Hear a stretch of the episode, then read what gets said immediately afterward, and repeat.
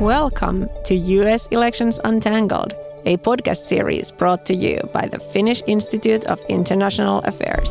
From this day forward, a new vision will govern our land. From this day forward, it's going to be only America first. America first. Donald Trump's brand of American first has too often led to America alone. Hi, everyone, and welcome to US Elections Untangled. I'm Maria Anala from the Finnish Institute of International Affairs, and I'm going to be your host throughout this podcast series. In today's episode, we'll be talking about the US's relationship with the Indo Pacific countries. Our guest today is Project Director Bart Gaens from the Finnish Institute of International Affairs.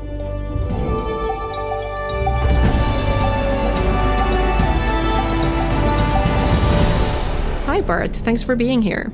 Happy to be here. The US has paid a lot of attention to Asia, both during the Obama presidency and now during the Trump presidency. But I'm under the impression that Asia policy didn't exactly work out as planned for either one of these presidents. So, what was Obama's pivot to Asia, and what happened when he tried to pursue it? Well, I think that uh, now for several decades already, there's been a lot of talk about uh, the rise of Asia and uh, the Asian century that would be uh, coming. That would be, uh, first of all, in, in terms of uh, economy, that Asia would be the fastest growing region on Earth, and that the 21st century would become the Asian century after the 20th century that was perhaps American, and the 19th century was perhaps uh, more uh, European. So the US was certainly aware of that uh, economic shift of gravity towards uh, Asia. And then, of course, there's also the, the security dimension of things. Uh, in a way, you can say there's an Asian paradox because Asia is very uh, vibrant in terms of uh, economic growth. Um, economies are rapidly growing. There's a lot of uh, trade integration as well. But at the same time, and on the other hand, uh, in terms of security, um, Asia is quite, let's say, a hotspot. The situation is, is quite tense. There's a lot of um, territorial disputes. There is historical grievances. There's maybe even an ongoing arms race and so on. So, um, and at the same time, there's actually not so much uh, security cooperation. There's not so much, uh, so many um, overarching uh, multilateral uh, security institutions. So I think with that double idea in mind, uh, the US tried to launch this uh, pivot towards Asia under the uh, Obama administration uh, starting in 2012, or what he called uh, rebalancing towards Asia.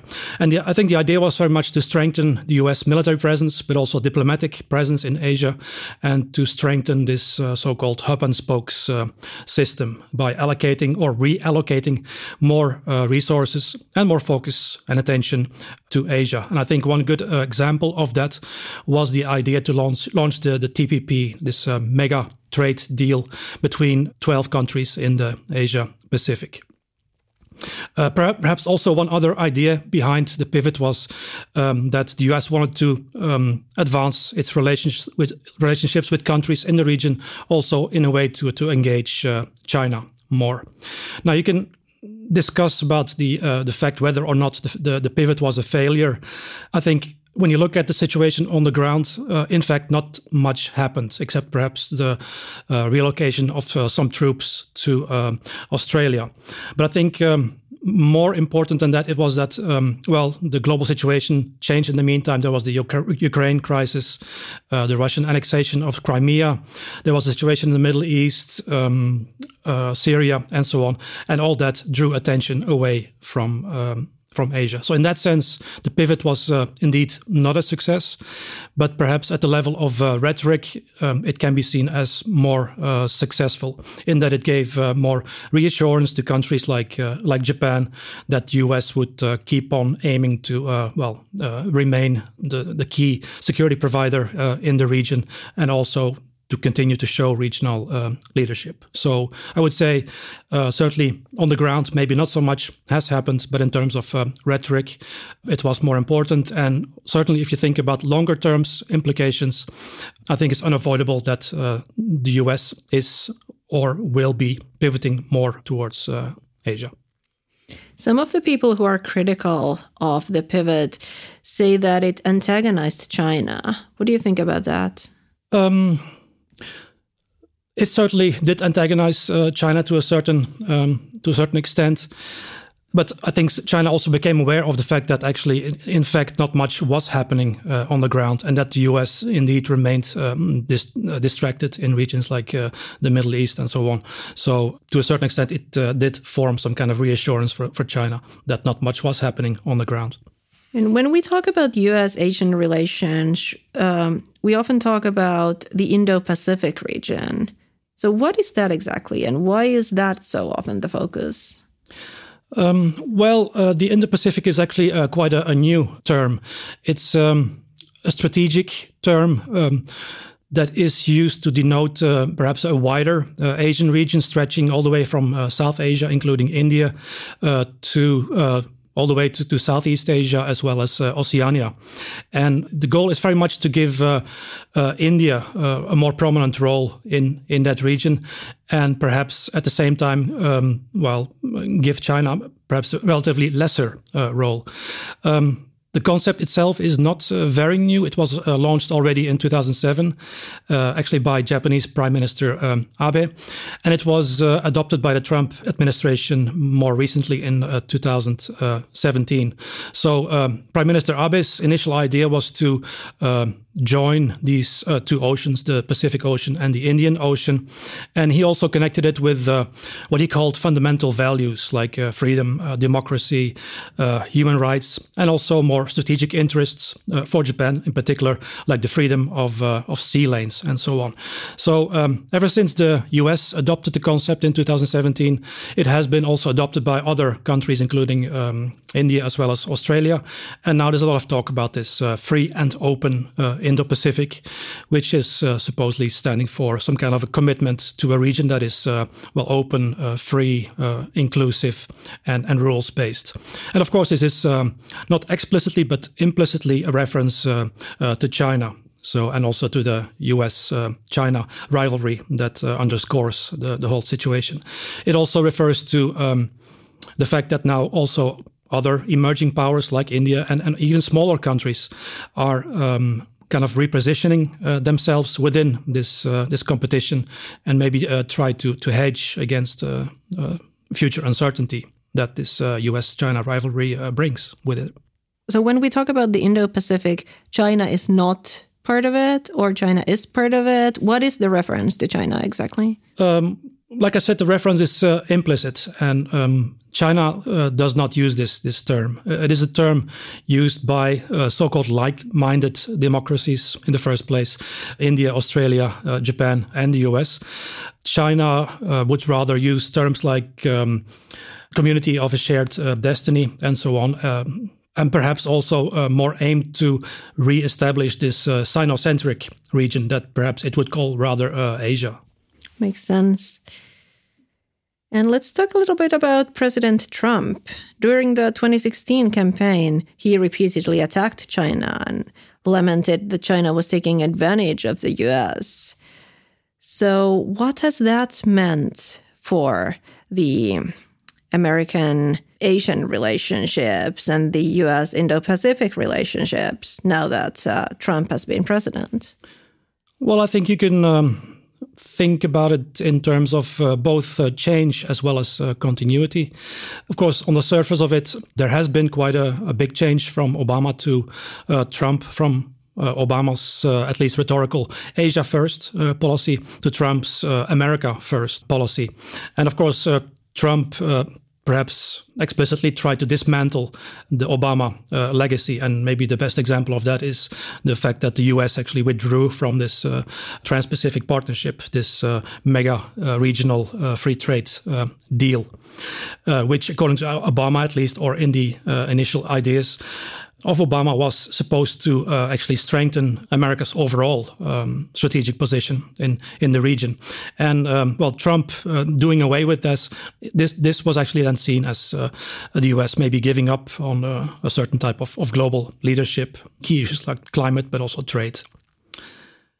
Uh, so instead, Trump has been focusing much more on uh, bilateral uh, trade deals, and he has been taking a very business-like and transactional approach, also to um, alliances, to defense alliances in place uh, in in the region, accusing allies, for example, of uh, taking advantage uh, of the United States.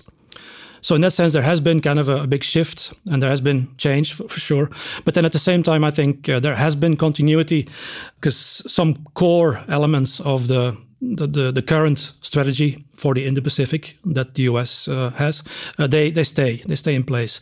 And I think, for example, the um, system of uh, alliances and uh, partnerships has actually been uh, strengthening and not weakening uh, during the Trump administration. It has perhaps taken on a bit of a different shape. Cooperation.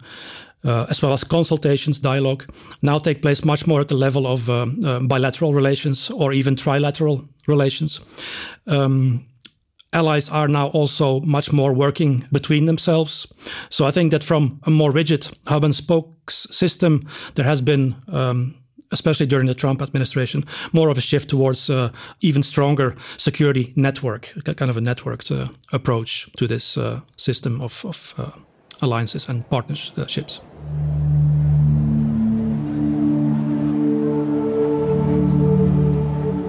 So, who are the Americans' main allies and partners in the Indo Pacific region? Well, uh, first of all, you have the uh, the traditional allies in the hub and spokes uh, system that has been in place uh, for over 70 uh, years uh, now already. So there are the military alliances with countries like Japan, South Korea, Australia, and the Philippines for example.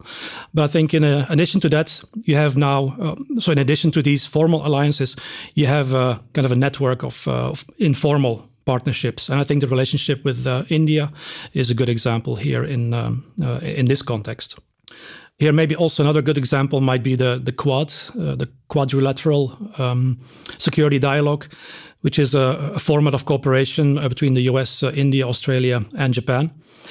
Um, it's also something that is uh, all, not all that new. It started already in uh, 2007, but then because of uh, Australia's uh, withdrawal, there was kind of a 10 year break before it was relaunched uh, more recently in uh, late 2017.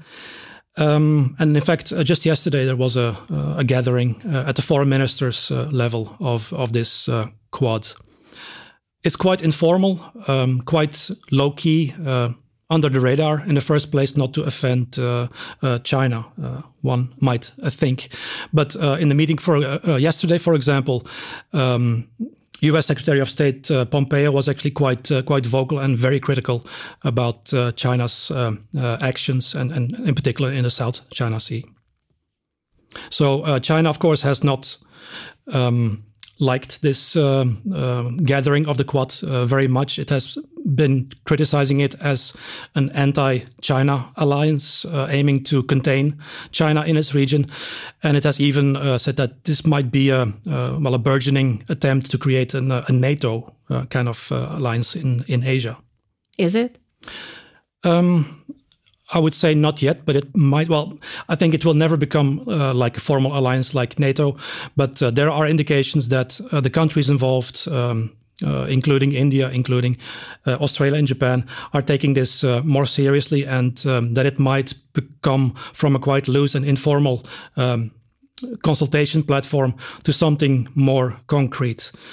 Three countries in the Quad have had already military exercises uh, called the, the uh, Malabar Naval Exercise for quite some years now. Uh, so uh, Japan, US, and, and, Australia. And there is now talk, um, in particular because of tensions between India and China, that India, the main organizer of this military exercise, might actually also allow uh, this year Australia uh, or might invite Australia to join this naval exercise. So those are perhaps small hints that in the future maybe this might uh, develop towards something more formal and more serious.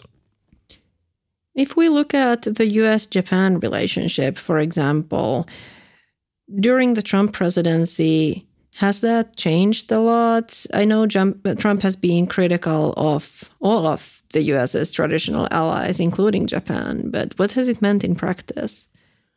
Well, uh, in practice, there was a bit of a, a panic, perhaps, in, in Japan. Japan has always been um, grappling with this um, fear of abandonment as well as fear of entrapment when it uh, comes to its uh, relationships with uh, with the US. So fear of abandonment that Japan would need to um, stand for its own uh, security and, and, defense, that it would need to become independent.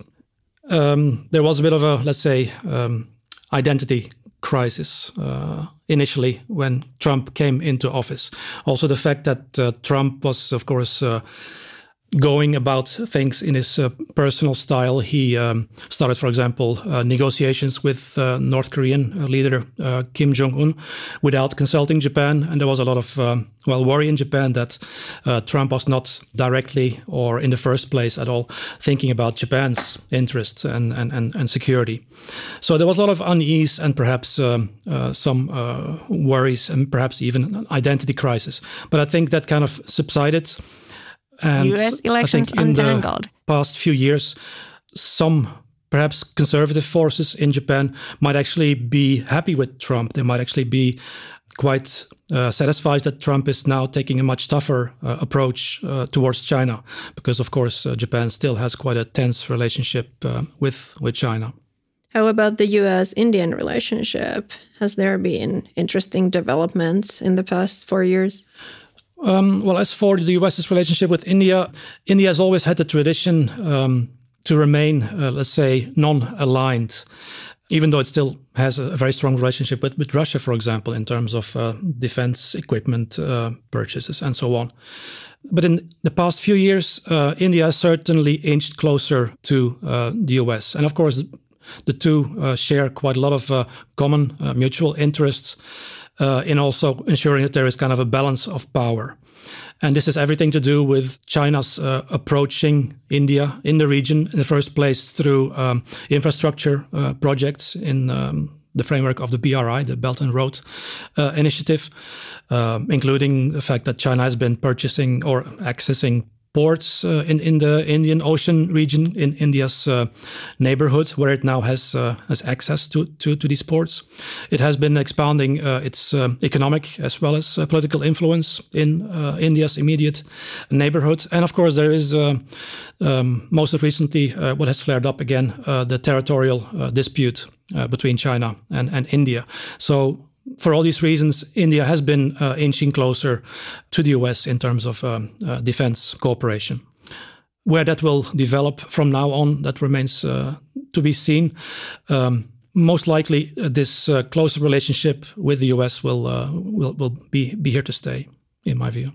And has Trump been welcoming India's inching closer to the US? Has Trump done anything to create closer ties with India, or is it most just mostly just for external reasons that don't really have much to do with the U.S. per se or the, the president? I think uh, Donald Trump has been trying to um, establish a very uh, close bond with uh, India's Prime Minister uh, Modi, for example. Uh, there have been mu mutual uh, visits. Um, attended by by many many thousands of, of, of people. So um, in his own style, he has been trying to create this this uh, personal bonds of, uh, of, of, of loyalty or of, uh, of friendship, let's say. But at the more structural level, I think there has been uh, quite a lot of uh, changes as well. That India is now much closer, uh, let's say, aligned with, with the US, exactly for the reasons that I mentioned, the tense relations with with China. And what do you think a second Trump term might mean for the relationship the US has with the Indo Pacific countries? Well, I think that um, U.S. Uh, China rivalry will uh, will continue. That that is here to stay. You, you might even um, say that that has become the new normal. Um, so I think what we will continue to be seeing is that countries are are hedging and and, and balancing um, the U.S. and China against uh, each other. You can think, for example, of uh, uh, well, India is one example. I already mentioned that. Uh, the Philippines might be another example. Um, the Philippines uh, President Duterte uh, might be, let's say, ideologically closer uh, to China in spite of a formal alliance with the US. But he has been declaring this pivot to China in, in recent years. But then more recently, he has been again then leaning more back towards the US. So um, countries will continue to play out both countries against each other and to try to find a balance uh, in between them. Um, Myanmar could be uh, seen as another example. There's uh, a lot of uh, Chinese investments uh, in Myanmar, but at the same time, uh, the country has been trying to also bring in other actors, including Japan, the US, and also um, the EU to um, invest in the country as for infrastructure projects. Vietnam is also um, maybe another example equally uh, communist um, regime and therefore maybe leaning towards uh, China, but still with very strong uh, strategic links uh, with the US. So I think these are all examples of this uh, hedging and, and, and, balancing that these countries will continue to be doing in the future. And then a second thing maybe is that uh, um, this hub and spoke system, like I said, will also become more informal and perhaps more based on certain specific issues relating to defense and, and security and that there will be more uh, looser strategic partnerships that are being uh, formed in the region. So it, it, will become perhaps more of a, a fuzzy and more um, um, networked structure compared to uh, before. So it's not so clear anymore what the alliances are. It's more issue based, and when some specific thing arises, certain countries work together on that, and then when something else is discussed, it might be a different set of countries who are working together on that one if their interests align or I think well the the alliances will remain in place and remain formal and institutionalized. But I think in addition to that, allies will be cooperating more with each other. So there will be more cooperation between uh, the spokes, spoke to spoke cooperation in this uh, hub and spokes system. And then also in addition to that, still there will be more um, based uh, on certain issues, cooperation between, uh, let's say, a formal US ally and a US partner, uh, such as uh, Japan and uh, India cooperation, which would mean that uh, the two countries would not be cooperating on everything. They would not be becoming uh, formal allies. They will even not be uh, agreeing on, on everything, such as uh, stance toward China, but they would be collaborating on certain, uh, let's say, connectivity projects, for example, infrastructure pro- projects. Uh, Japan and India now have the uh, Asia Africa Growth Corridor idea, at least on paper, which would aim to um, kind of form kind of a counterbalance to the Chinese activities in, in, in Africa, for example. And Trump can be very antagonizing. I wonder, since the countries are going to be trying to sort of pit the US and China against each other in a way or hedge their bets, do you think Trump is going to be okay with them trying to find this balance? Or is there a risk that he's going to somehow try and make the Asian partners and allies choose one over the other and sort of very clearly align with one and sever ties with the other, as I feel that he's kind of trying to do in Europe. Uh, certainly, there is that um, risk, but perhaps I think you should also make a big difference between um, the Trump uh, rhetoric and then what is actually happening on the ground. So, like I said, I think that the um, this system of uh, alliances and, and, partnerships is actually strengthening and not weakening, in spite of what Trump has been uh, saying and, and, perhaps even trying to do. He has been trying to um, make countries like Japan pay more uh, more money for, for the upkeep of, of um, uh, American troops on, on the Japanese soil. I think so far Japan has been paying something like uh, seventy percent of the costs for the um, maintenance of U.S. troops on on Japanese soil. Uh, Trump uh, was arguing that that should actually be 100% plus an additional 50% in uh, host nation uh, support. But in spite of that, if you then look at what is happening at the at lower levels, at uh, operational levels, military to military cooperation, um, purchase of uh, military equipment, for example. Japan uh, purchases 90% of its uh, defense equipment from the US, for example. So if you look at what is happening on the ground, I think uh, there's a tendency that um, uh, the relationships are getting stronger and, and, not weaker in spite of uh, Donald Trump. Well, how about if Joe Biden wins the election and becomes the next president? What would be the key similarities and differences between a second Trump term or a Biden presidency? Um, well, one difference, I think, well, if there would be a Biden um, administration, he is uh, believed to be quite a strong um, proponent of this network of, of allies and partners, and he sees it as one of the greatest uh, accomplishments in ensuring peace in Asia and stability. So I think uh, he, if there would be a Biden administration, he will certainly try to further strengthen that uh, alliance network, and also um, perhaps um, focus more on on uh, values, common values like uh, democracy and, and a rules based uh, approach. There might also be a shift back to the uh, more of a multilateral approach instead of the Trumpian uh, bilateral approach. So there might even be a chance that. Um, the US might rejoin the TPP, the Trans Pacific Partnership, that is now um, being continued on a different format between the, the 11 countries that are left, um, not in the least under the Japanese leadership. So I think that the US might actually rejoin TPP. I think at the same time, it's uh, important to keep in mind that certain things likely will will not change. Um, I think we have moved on from this uh, era where the US tried to um, engage uh, China, cooperate with China, see, see, China as a partner. I think now there is a, even a, bipartisan um, consensus that there needs to be a tougher approach towards China, especially uh, in the light of what is happening in the South China Sea and, and China's uh, well, what uh, the US sees as uh, China's, uh, well, exaggerated maritime claims. So I think there's going to be change as well as continu- continuity in that sense. All right. Well, to finish this off, could you describe one nightmare scenario and one optimistic scenario about what the 2020 election results might mean for the relationships the US has with the Indo Pacific countries?